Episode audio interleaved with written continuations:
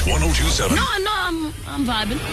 Entertainment News. Media personality Bonang Matheba recently resurfaced on social media as she served up some hot content from her latest trip to Lagos. But the fun of Bonang posting again was sort of dampened by a social media blogger who shared a rumor that Bonang had purchased a new nose. While not directly responding to Musa's post, she responded to the tweet who called Musa out on his post about Bonang, saying, You really suck, dude. The new nose debacle comes off a previous drama with the Everything SA Music TV host when he claimed in one of his podcast episodes that Bonang introduced her ex-boyfriend, rapper AKA, to cocaine. While Bonang took Rea to court and he was ordered to pay her 300,000 plus legal fees.